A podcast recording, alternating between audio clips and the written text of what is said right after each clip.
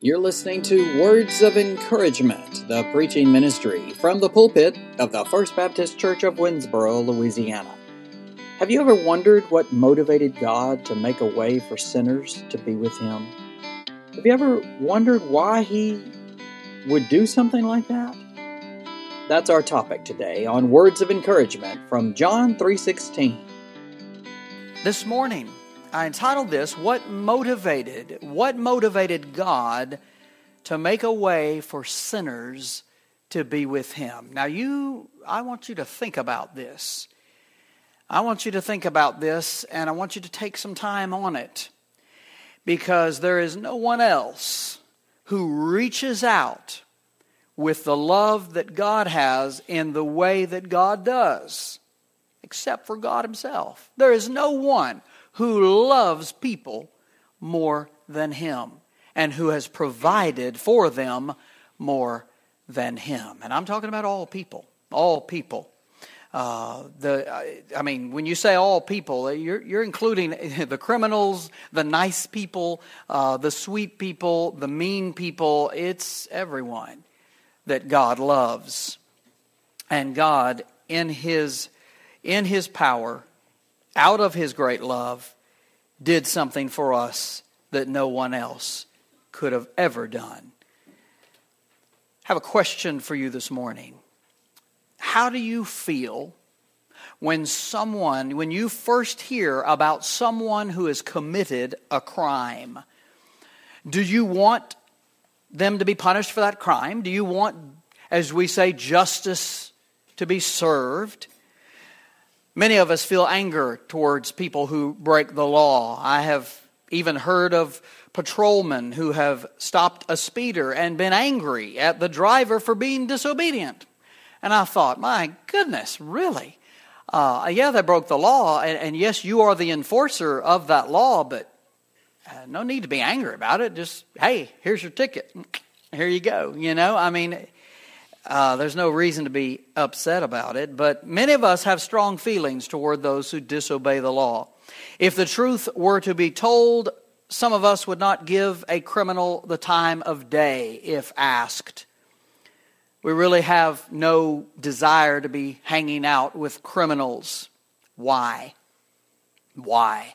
Because their, their intentions are bad. Their heart is not right. We cannot, we do not feel like we can trust them. Truly, it is difficult to muster up love for people like that. It's hard to love people anyway.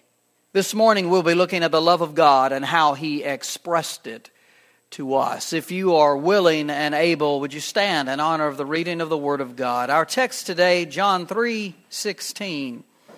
We'll be looking at a few other verses with that. But John 3 16. The Bible tells us, For God so loved the world that he gave his only begotten Son, that whosoever believeth in him should not perish, but have everlasting life. Boy, that's good news. That is great news for those of us who are here on this earth.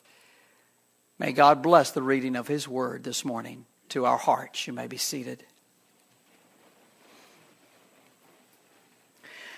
The first part of this is the pivotal part. None of the rest of this verse would have happened, none of the rest of this would have taken place this occasion that we celebrate on Wednesday would not take place if it weren't for this part of John 3:16 that tells us for God so loved the world. God made that decision. He chose to love this world. He chose to love the people in this world. Now, you know as well as I do, if it were left up to me or to you, there would be certain people that you and I would choose just not to love. We would say, well, I, I can, maybe I can just, or, or maybe we wouldn't go that far. Maybe that would be uncomfortable for us to say, well, there's some we just can't love. Maybe we would say, well, we have to love them, but we don't have to like them. Or maybe we can love them from a distance. Now that's ridiculous. How do you love someone from a distance? They never hear from you. They never know you're around. They never know you care. You make no method of communication in order to send any kind of message to them. I love them from a distance. Oh, wow. That's not how God loves us. He doesn't love us from a distance. We do not worship a God who flung the world into space and sits up in heaven and just watches and watches us wandering around, fumbling around, bumbling around down here and says, Oh, look at that. Boy, they sure messed up that time, didn't they? Wow. Look at that. Boy, look at, oh, look at that. Why did he do that? We worship a God who loves us and who is present and with us. God is with us, Emmanuel. You might say, well, of course he chose to love us. He made us. Of course, He's going to love what He makes. Ah, do not be so quick to come to a conclusion like that. Remember, when God made man, He was perfect. Oh, Adam and Eve, they were fine, nothing wrong with them. They had no sin in their lives, they were perfect. Things were fine until sin, sin entered the world through the decision of Adam and Eve when they chose to disobey consciously chose to disobey what God had told them about the tree in the midst of the garden. Uh, you're not supposed to eat of that tree, and they did it anyway. They sinned. Notice, though, John does not say God so loved a certain portion of people in this world. He doesn't say uh, that there are some that he does not like. Well, now, wait a minute. I have a problem loving people who disobey the law. It's hard for me to do that. Now, wait a minute. Now, how can we pay, how can we say that God loves those who break the law? Because, well, my goodness, they ought to be punished. They've done a wrong. They deserve to be punished. And, well, yes, they do. But God loves them anyway. Well, now, wait a minute. I don't, I don't like that. Well, tough. God looks at this world and He chooses to see us as we are. We are in need of love. We are in need of being forgiven. He looks at us, He sees our need, and He has compassion on us. And He's chosen to love us. His love, who He is, motivated Him to choose to love the people of this world. Oh, it's hard for us to do it. It's hard for us to love everybody. And, you know, I love the honesty of a child, and I love the intent of the heart of a child who says, Well, I just love everybody. I just, oh, it warms my heart when a little child says that. And I think, Bless you. Keep that. Keep that in your heart. Oh, that we could keep that in our hearts as we grow into big people, adults in this world. Oh, that we would have that, that we just love everybody. That's just, God loves everybody, and so do I. I don't always like what they do. I don't always approve how they act. I don't always approve of what they say, the language they use. I don't always approve of it. But can I say that I love everybody? I hope I can. It's a challenge for us. Think about this. God's love is an all inclusive love. God does not discriminate against color, big noses, big ears, bad hair, or body odor. God doesn't discriminate uh, against people on those bases. He looks at you and He loves you. He loves you. Our God has chosen to love all people, and He loves you too. And that's the message of the gospel is that he loves you. Ah, but there's more to it. Obviously, there's more to it. That's not just the message that some, that, that some, and I must say, some preachers just preach. They just say, well, God loves you. Go forth into the world. Be happy. There's more to the gospel. It is not just the simple fact that God loves you.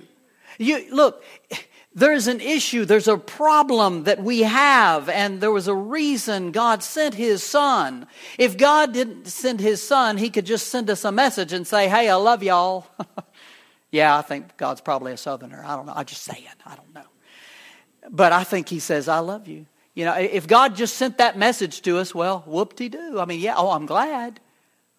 Don't know anything else, but I know that this person, this, this being beyond here somewhere loves me. We call him God. That's all I know.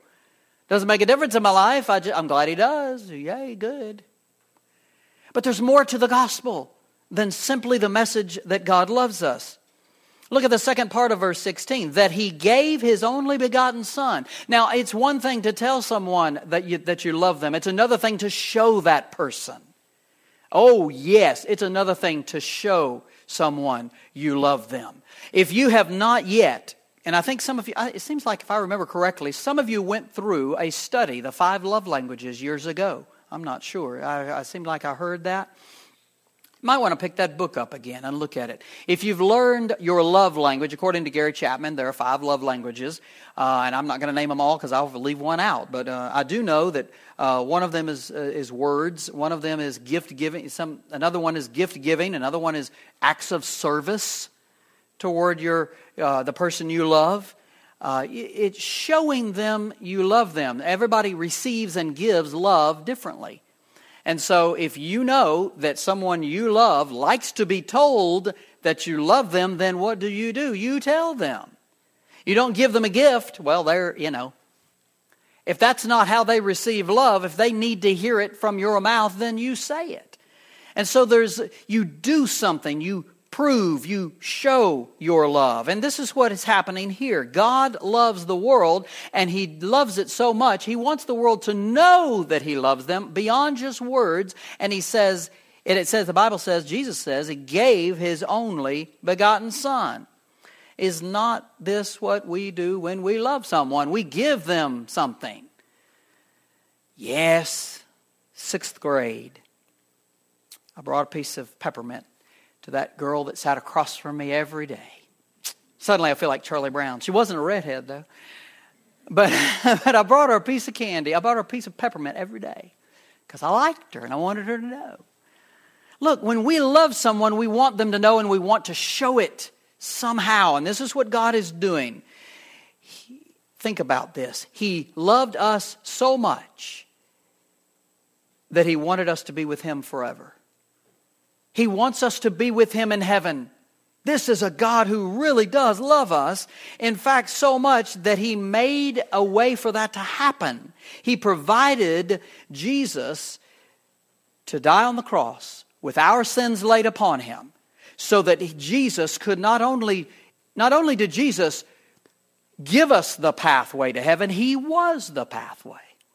So He's both. He showed us the way and He is the way through Christ, through believing in Jesus as God's Son, believing that He died on that cross for our sins, we're able to be included in God's family.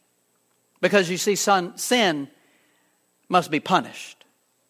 If we are to really get what we deserve as humans, we would just die because we deserve to die because we've sinned against God. Any sin, anything we do that is wrong is against God. The Bible tells us this. And if we do that, we deserve to die. Death is the punishment for sin. Ah, but God wants us to live with Him. He wants us to live. If we die, then our sins are gone, but then so are we. Think about that. There needed to be a way for our sins to be forgiven and for us to be able to live. And so Jesus is the solution. He is the waymaker for us through his death on the cross, He provided the way for us to have our sins forgiven and to live. And to live. Oh my goodness, this is just, this is the love of God being given to us, being shown to us in the giving of His Son Jesus so long ago. The proof of God's love was to give His Son to die for us, to take the punishment for our sins so that we can be forgiven. In doing this, God's love and desire for us is to choose eh, to choose him is clear. I mean, it's just clear. I'm giving the way. I'm showing you. I'm giving you the way to be with me. It's through my son, Jesus. I'm sending him into the world He is the way, the truth, and the life. Come to Him. God proved His love in the giving of His Son. That's how He proved it to us. He sent His Son. He did not just say, I love y'all. He said, I love you, and I'm going to show you how much I love you. The second thing, or the third thing, God provided the way of salvation. Look at the next part of verse 16 that whosoever believeth in him should not perish, but have everlasting life. Wow. That whosoever believeth in him should not perish, but have everlasting life. Notice this salvation, this salvation, this state of not perishing is restricted to those who believe in him.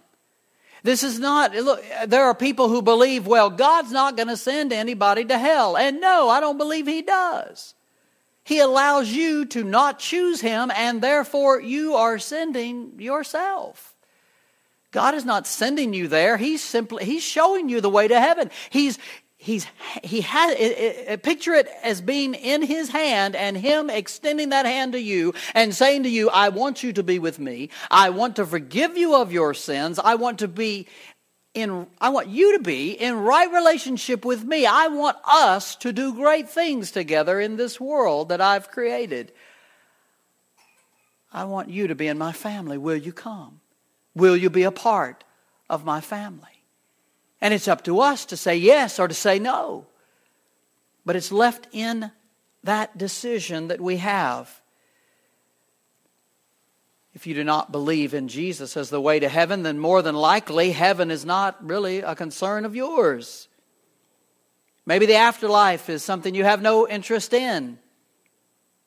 But for me to know that there's a world beyond this world and that, and that that world is with God, that excites me.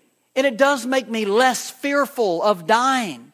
To think that there is a perfect place called heaven where you don't have to listen to any more commercials about drugs and how they'll help and harm you on television anymore. To think that you don't have to ever worry about voting in an election anymore. To think that you don't have to worry about traffic. To think that you don't worry about having to prepare for a meal that everybody's coming to soon.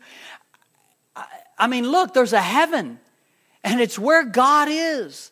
And it's there for us if we'll simply respond to the invitation that God gives to all of us.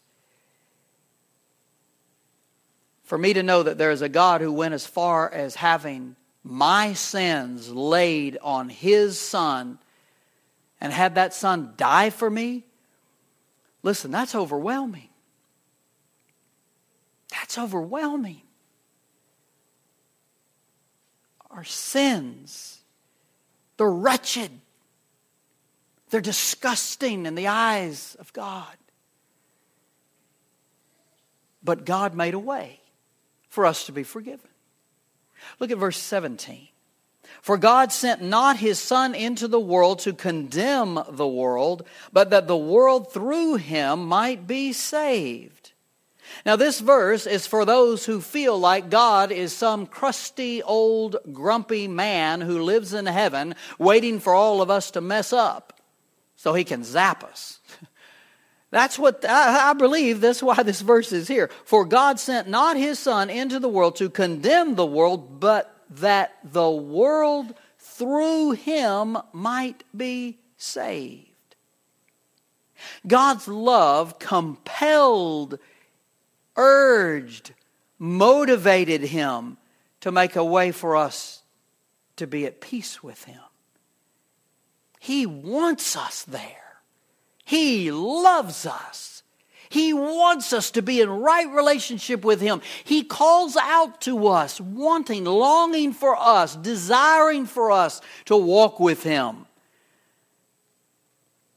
We have the God of the universe who wants this of us. Wow. Wow. Really? Yes, really. Wow. He didn't he, he doesn't wait for us to fumble and stumble around. He's He was proactive and, and intentional in providing for us a way that, could, that we could be saved from the punishment that we deserve for our sins. He was intentional in providing the way. God provided salvation through his son's death on the cross. God provided salvation through his son's death on the cross. Well, the last thing God provides salvation for those who believe. Look at verse 18. He that believeth on him is not condemned, but he that believeth not is condemned already, because he hath not believed in the name of the only begotten Son of God. Again, you see, there is a restriction here. Salvation is for those who believe in Jesus. Condemnation for sins is not going to happen for those who believe in Him. You will not be condemned for your sins if you are one of his children, if you are walking with him. Jesus took that punishment for believers' sins. They've been paid for. They've been paid for. Those who do not believe in him are condemned for their sins. That's just plain and simple. They, they will pay the price of not being obedient to God. Non believers are not followers of him and they're not being changed into his likeness and they're floundering around on their own in life without the help of God.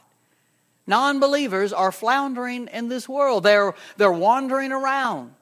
They need to know who Jesus is. They need to have him in their heart. They need to be forgiven of their sins. They need to, to grasp the gravity of the situation that they're in. They need to have Him in their heart. The only way to escape paying for your sins is to admit that you have sinned. Ask God to forgive you. Ask Him to forgive you.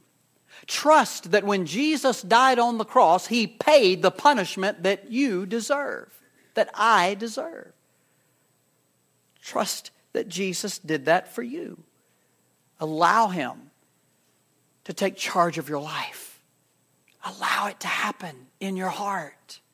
Let Him be in control. It's a daily decision. The first time you make the decision, you're asking Christ to come into your heart to forgive you of your sins. He comes in. He is, he is your salvation. He is your Savior. And every day, though, you must allow Him to be in charge. I don't know if you, I don't know if you think about that, but every day that God gives you, you have to make that decision to allow Him to be in charge. He's there. His Holy Spirit's living in your heart. But you have to make the decision to be obedient to His voice. It's up to you. God allows you to make that choice to continue to be obedient, continue to continue to grow, to be more like Christ. So every day we've got to make the choice Am I going to allow God to be in charge today, or do I just want to take charge today? I think God needs a day off. I think I'll just be in charge. Well, you go ahead and tell me how that day goes. Because it's not going to go too well if you think you would like to be in charge over God. We have a loving God who will steer us in the right direction, who will be there with us. When we do mess up, He's there to pick us up. We need His help. For many, many years, Christians have celebrated a day that recognized the fact that God sent Jesus into the world to be one of us, to walk with us, to share his love with us. We celebrate the fact that Jesus was sent to save us. This time of the year, we give thanks to God for the sending of Jesus. I want to ask you a question this morning. Do you know that God loves you? Are you understanding that God proved his love in the giving of his son? Do you understand that this morning? God provided salvation through his son's death on the cross. He did. That's what was happening, that's what was taking place. And I need to ask you this morning do you believe in Jesus? Do you trust in Him for your salvation? That's what it takes. That's what it takes to be forgiven of your sins. That's what it takes to be a part of God's family. That's what it takes for God to start molding and making you into the likeness of Christ. It's a journey. It doesn't happen all at once. Once you ask Christ into your heart, you do not suddenly become super Christian and all your decisions are correct and everything you do is without flaw. no, it's a journey. It's the beginning of your spiritual journey in becoming more like Christ. Maybe you're here this morning and you're thinking to yourself, you know what? I've heard this message before. Maybe today is the day I need to make that decision to follow Jesus. Maybe you're here this morning and you're thinking, I, I really, maybe I just really need to talk to that preacher about this. What, what, maybe you've got questions about what that means. Look, I don't want you making this decision quickly. I do not want you making this decision out of an emotion you feel. I want you to know in your heart that this is what you need to do. So ask Christ to come into your heart, to forgive you of your sins, to be in charge of your life.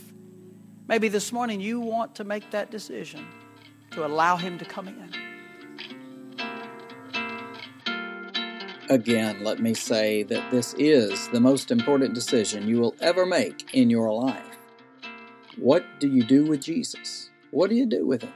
Do you accept Him into your heart or do you just say, No, I'd rather not have Him? It's up to you, it's your decision. I hope, though, that you will think about it carefully. Consider who God is and what He has done for you in giving Jesus to die for your sins. I hope that you'll take some time to think about that. I also hope that your Christmas was a great one and that as we enter into the new year, you will make a choice, a, an intentional choice to find a church home that you can call your own. You may have to make yourself get up and go and find a church. It may be very hard. Uh, I would suggest asking some friends where they go to church, and that might be just the, how you find where God wants you to be. He may just want you to be at church with your friends. So I would suggest you take some time, talk about it with your friends, think about going to church and becoming a part of a worshiping congregation. It's very important for all of us to have a loving church home family. Well, I hope that this year has been a good one for you, and that as we enter into the new year, you will continue to grow to be more like Christ. Remember, you matter to God and to us at the First Baptist Church of Winnsboro.